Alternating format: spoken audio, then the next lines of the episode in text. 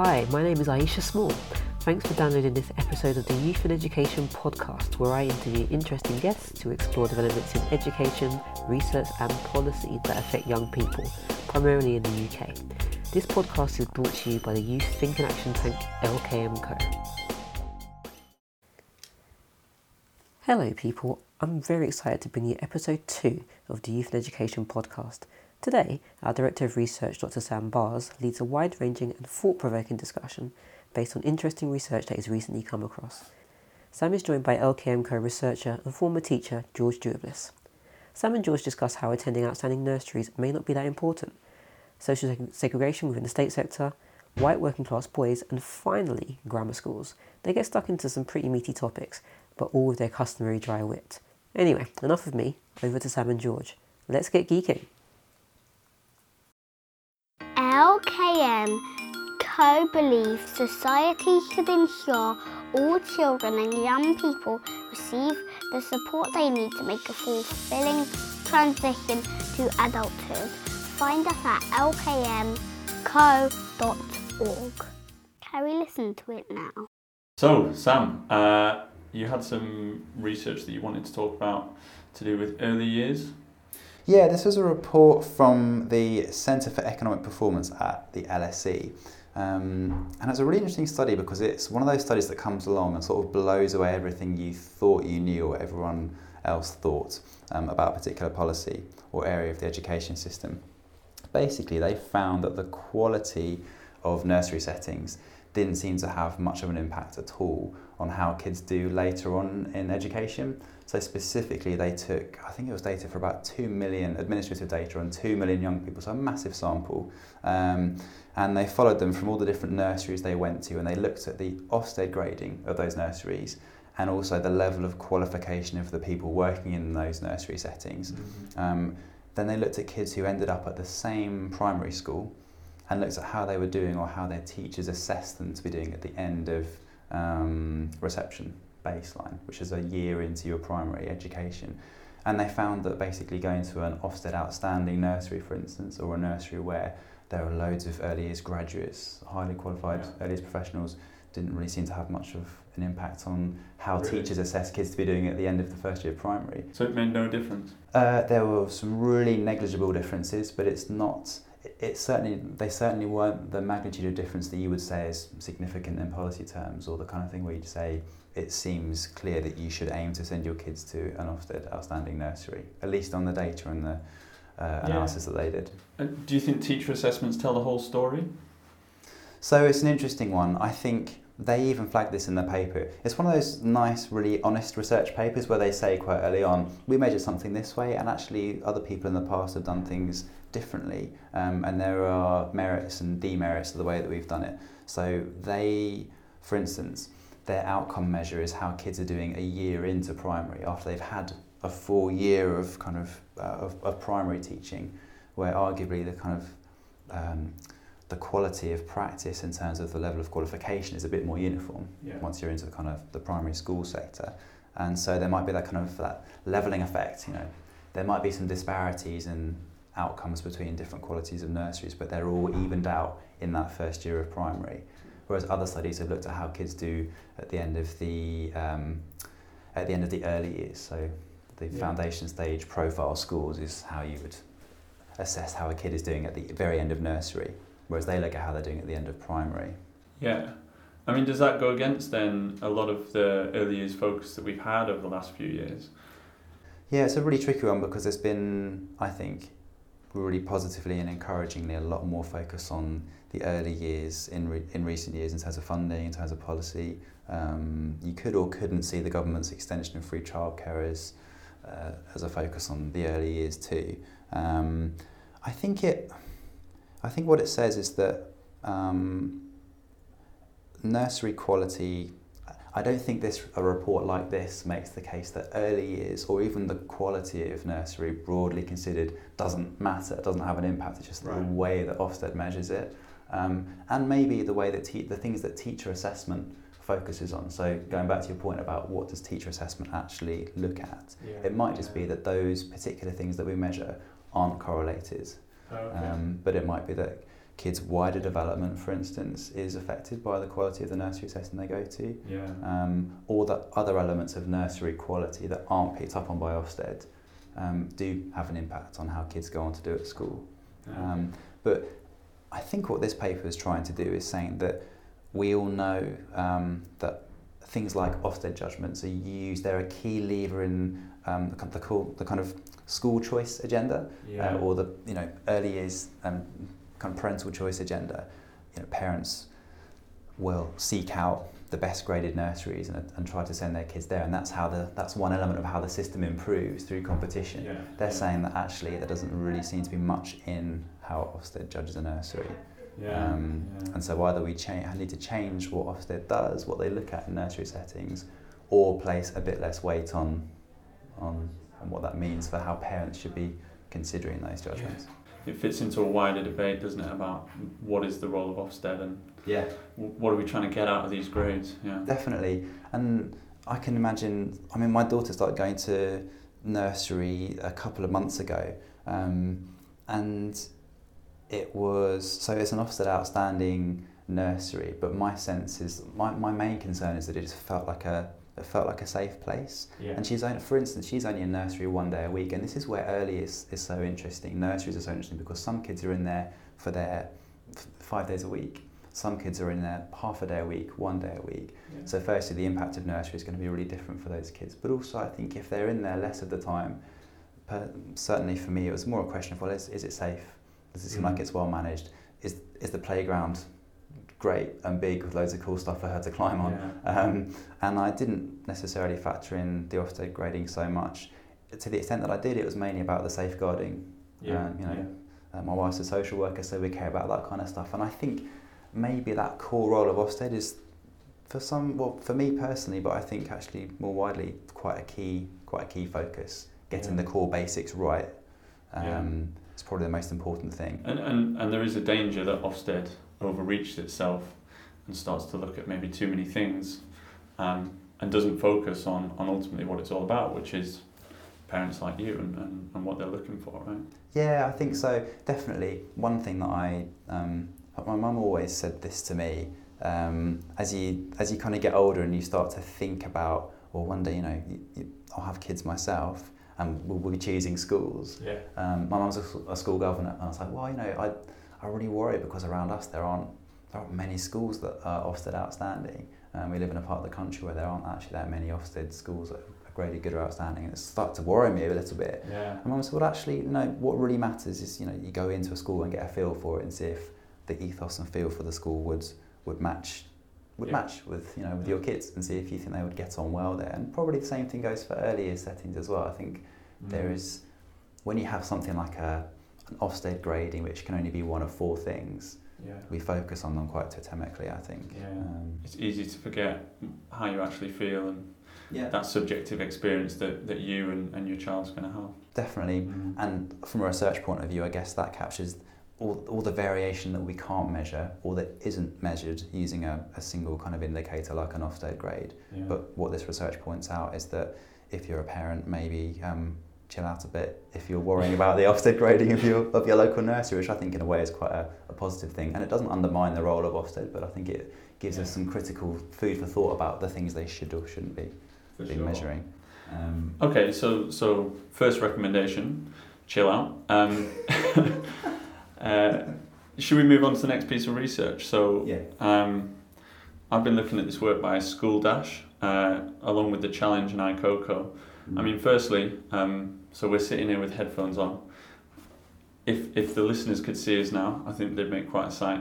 And I think uh, it also illustrates we got really excited about this uh, this this report. It's got some cool maps on. It's got Some some cool super cool maps. Yeah. Yeah. So so if you're a geek and uh, you like maps, then check it out. Um, I mean, well, house price effects. You said that's something that interests you quite a bit, Sam. Um, Mm. it kind of ties in with what this report was about. Mm. Um, wh- what what's the research we've already done about house price effects? It was actually something we blogged on recently based on some Sutton Trust research, um, but it's a really fascinating report um, looking at selection, the sort of selection that goes on in the non-selective sector, so selective comprehensives.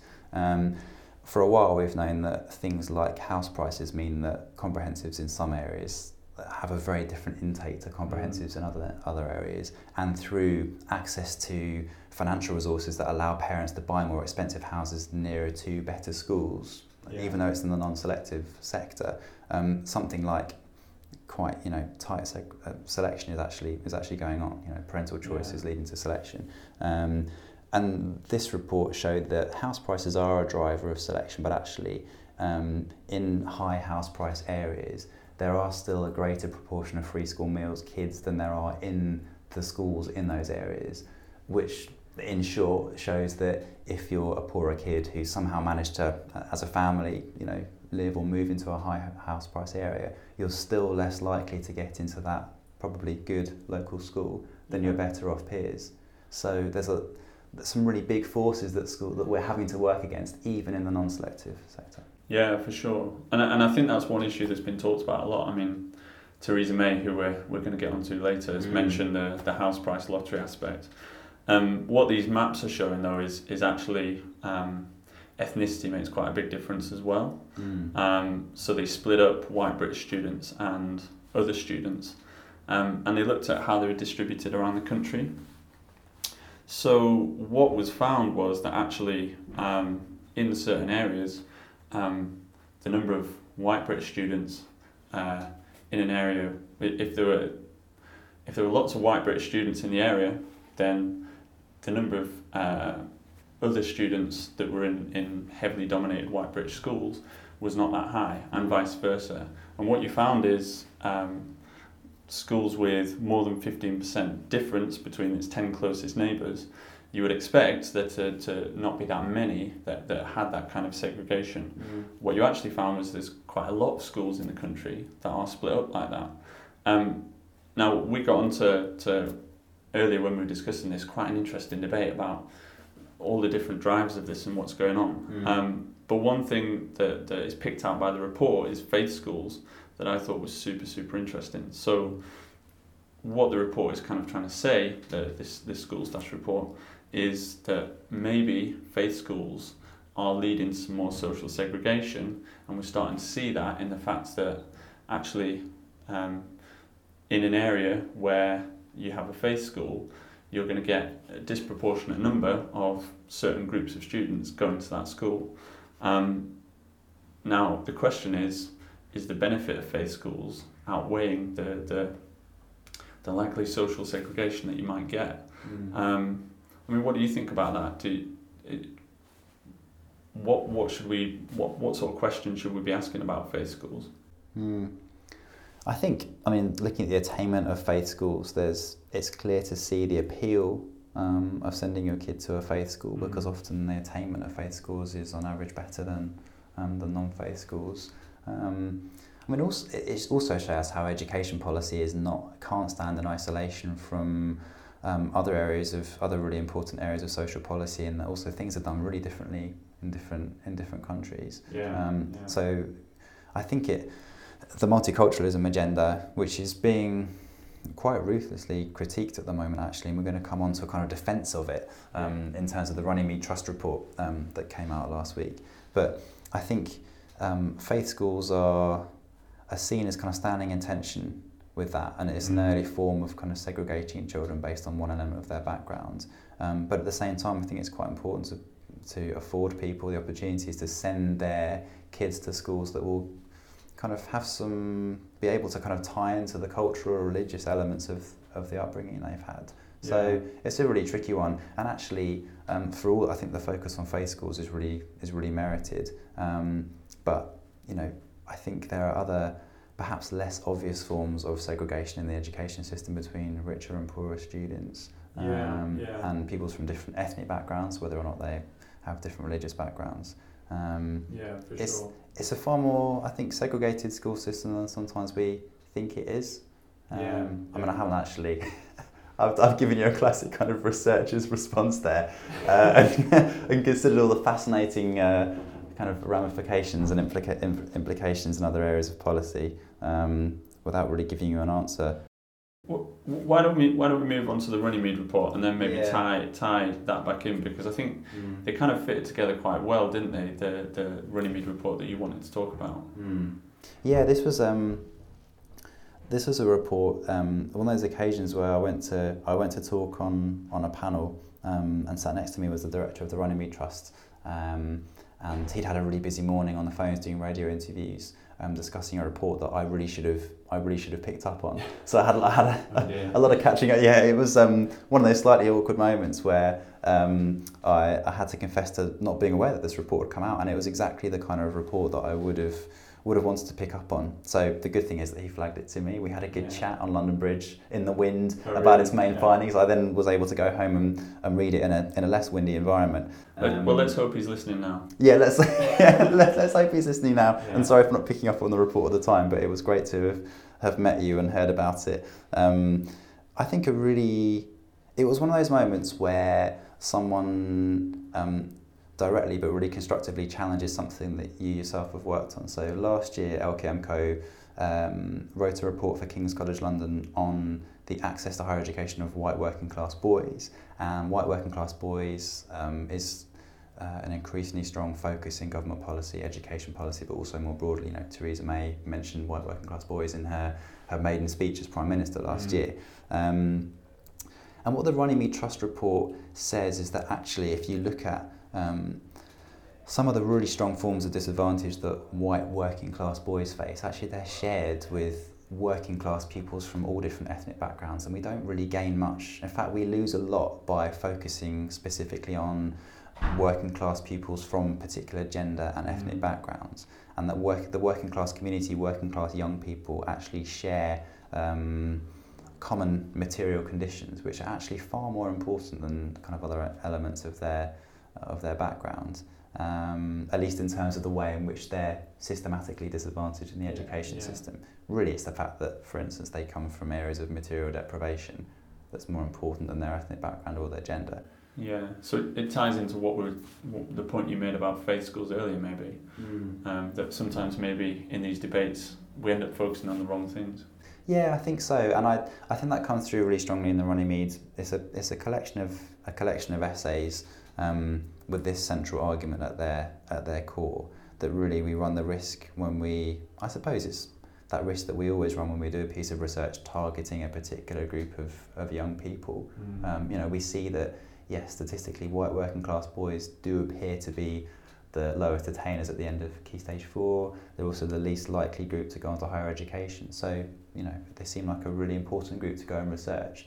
But we always run that risk of forgetting that there are plenty of other groups, white working class girls, black Caribbean boys from working class backgrounds who basically do as badly at the end of school and are, you know, a little bit more likely to go on to higher education, but not Yeah. much. So we run that risk of ignoring other groups and increasing that increasing that sense of segregation. I think that's the real concern at the heart of the Runnymede set of essays, and I think it's a really timely contribution, particularly in the current political climate, the rise of populism. Um, it shows how quite dry activities like doing, or what are seen as dry, impartial activities like doing research, um, aren't at all. You know, the distinctions we make, the groups we choose to analyse, the labels we use, can unknowingly entrench categories and distinctions that maybe aren't all that useful. Yeah, I mean, without wanting to uh, get too sociological about it, but uh, I think there is an important. That's never a bad thing, George. um, I mean, it's important to consider the discourse and, and, and the language that we use, and, and I think you make a really important point about labels. Um, and maybe in this focus on white working class boys, we are we are we are using labels in, in maybe uh, maybe the wrong way. I mean, one thing I wanted to ask you about the report is um, the Runnymede Trust makes the point that um, white working class boys have a sense that, that something's been lost, an element of status has been lost from certain communities. Um, is that something you saw in your research uh, that you did for LKMCO on, on white working class boys? Hmm. There's something that came out as a really strong theme in our research um, on that group of young people was um, a difficulty in seeing the relevance of higher education, Mm. and partly driven by the fact that their parents were unlikely to have gone on to university, and also that the jobs that their parents did, and which traditionally may have been may have formed the backbone of the economy in their local area, weren't jobs that would have traditionally required going into higher education. Um, it's clear to see how that could lead you as a young person to question what value you're going to extract from going on to university. That was definitely a really a really key barrier.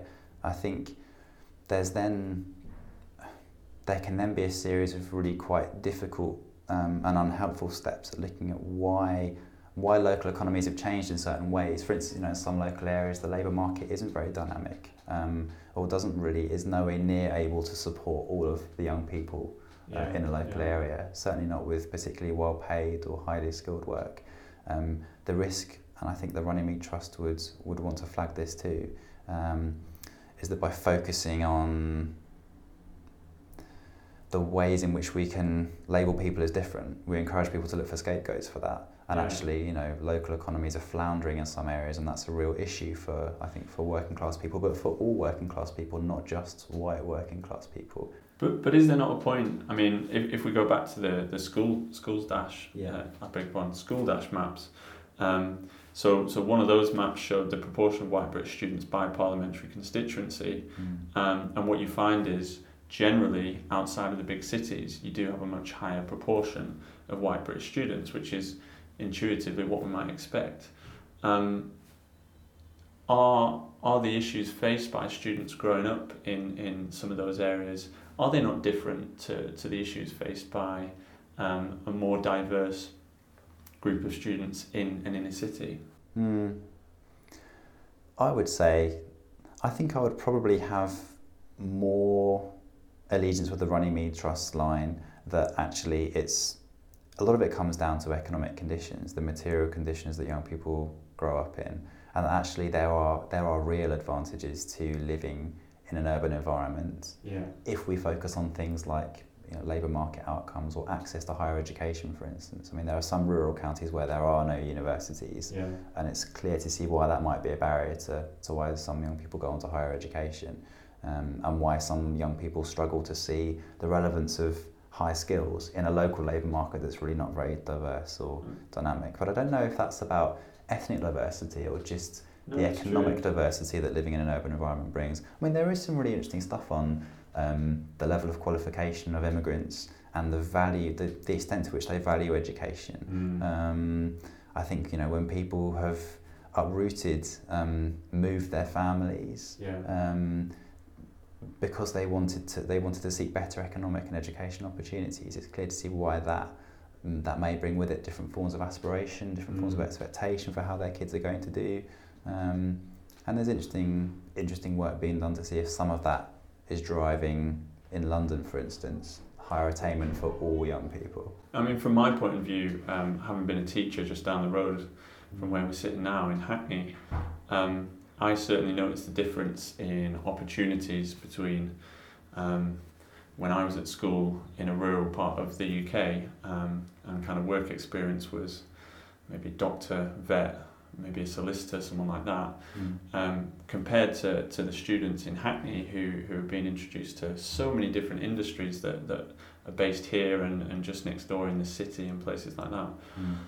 I do think, yeah, m- maybe um, these problems are more related to geography and, and the economies around the schools rather than what happens to be the colour of your skin. And, and Mm. yeah, maybe that's what the, the Runnymede report is saying. Mm. Um, should we should we move on to, to our final piece? Yeah. So, um, yeah, this is a bit of a non-education one, um, but I was just going to talk about uh, Theresa May. So, David Runciman uh, has profiled her in the London Review of Books um, as part of a as a review of, of a biography of Theresa May, um, and it makes some really interesting comparisons between her and David Cameron. Um, so, apparently, both Theresa May and David Cameron, when they were at school, proclaimed they were going to be prime minister. I mean, I don't know if you you ever did that when you were at school, Sam. Um, Pretty much every day. every day, yeah, me too, yeah. So obviously, super confident people. Um, um, but I think what's really interesting is that they have a very different vision of politics. So where um, Cameron, Osborne, and Gove are very much ideas politicians willing to make deals. Um, she's all about following through on commitments, and I think you've seen this with immigration. She inherited a commitment. It wasn't even her commitment in the first place, but when she was made Home Secretary, she, she inherited the commitment from the manifesto that the Tories would bring down immigration to the tens of thousands. And she followed through with it with a persistence and doggedness that really, I don't think anyone in the Tory party, according to Runciman, expected her to go through with it with.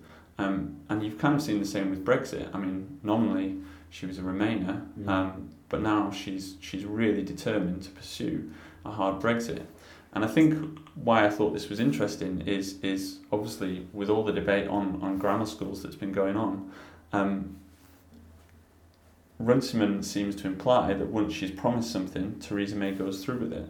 Um, and I do wonder whether um, now she's promised that, that she's going to bring back selection, Mm. whatever uh, evidence we throw at her, maybe she's she's now going to feel like she's committed to doing it and is, is going to push it through regardless. I mean, for me, that just mirrors the the wider public debate on grammar schools, on, Mm. on selection, overt selection in education, which is that they're, you know, LKM is firmly of the belief that the research, you know, overwhelmingly demonstrates that grammar schools deliver, you know, very little, if any, benefit in terms of social mobility, social justice, wider educational outcomes, apart from benefiting the small group of people who, who go to them. And it's directly at the expense of those of those Yeah. who don't manage to go. As a system, it's just not the way forward for a more socially just society. Um, but despite that, that weight of research, it doesn't seem to be the way to convince people, especially people who've benefited from going to grammar schools,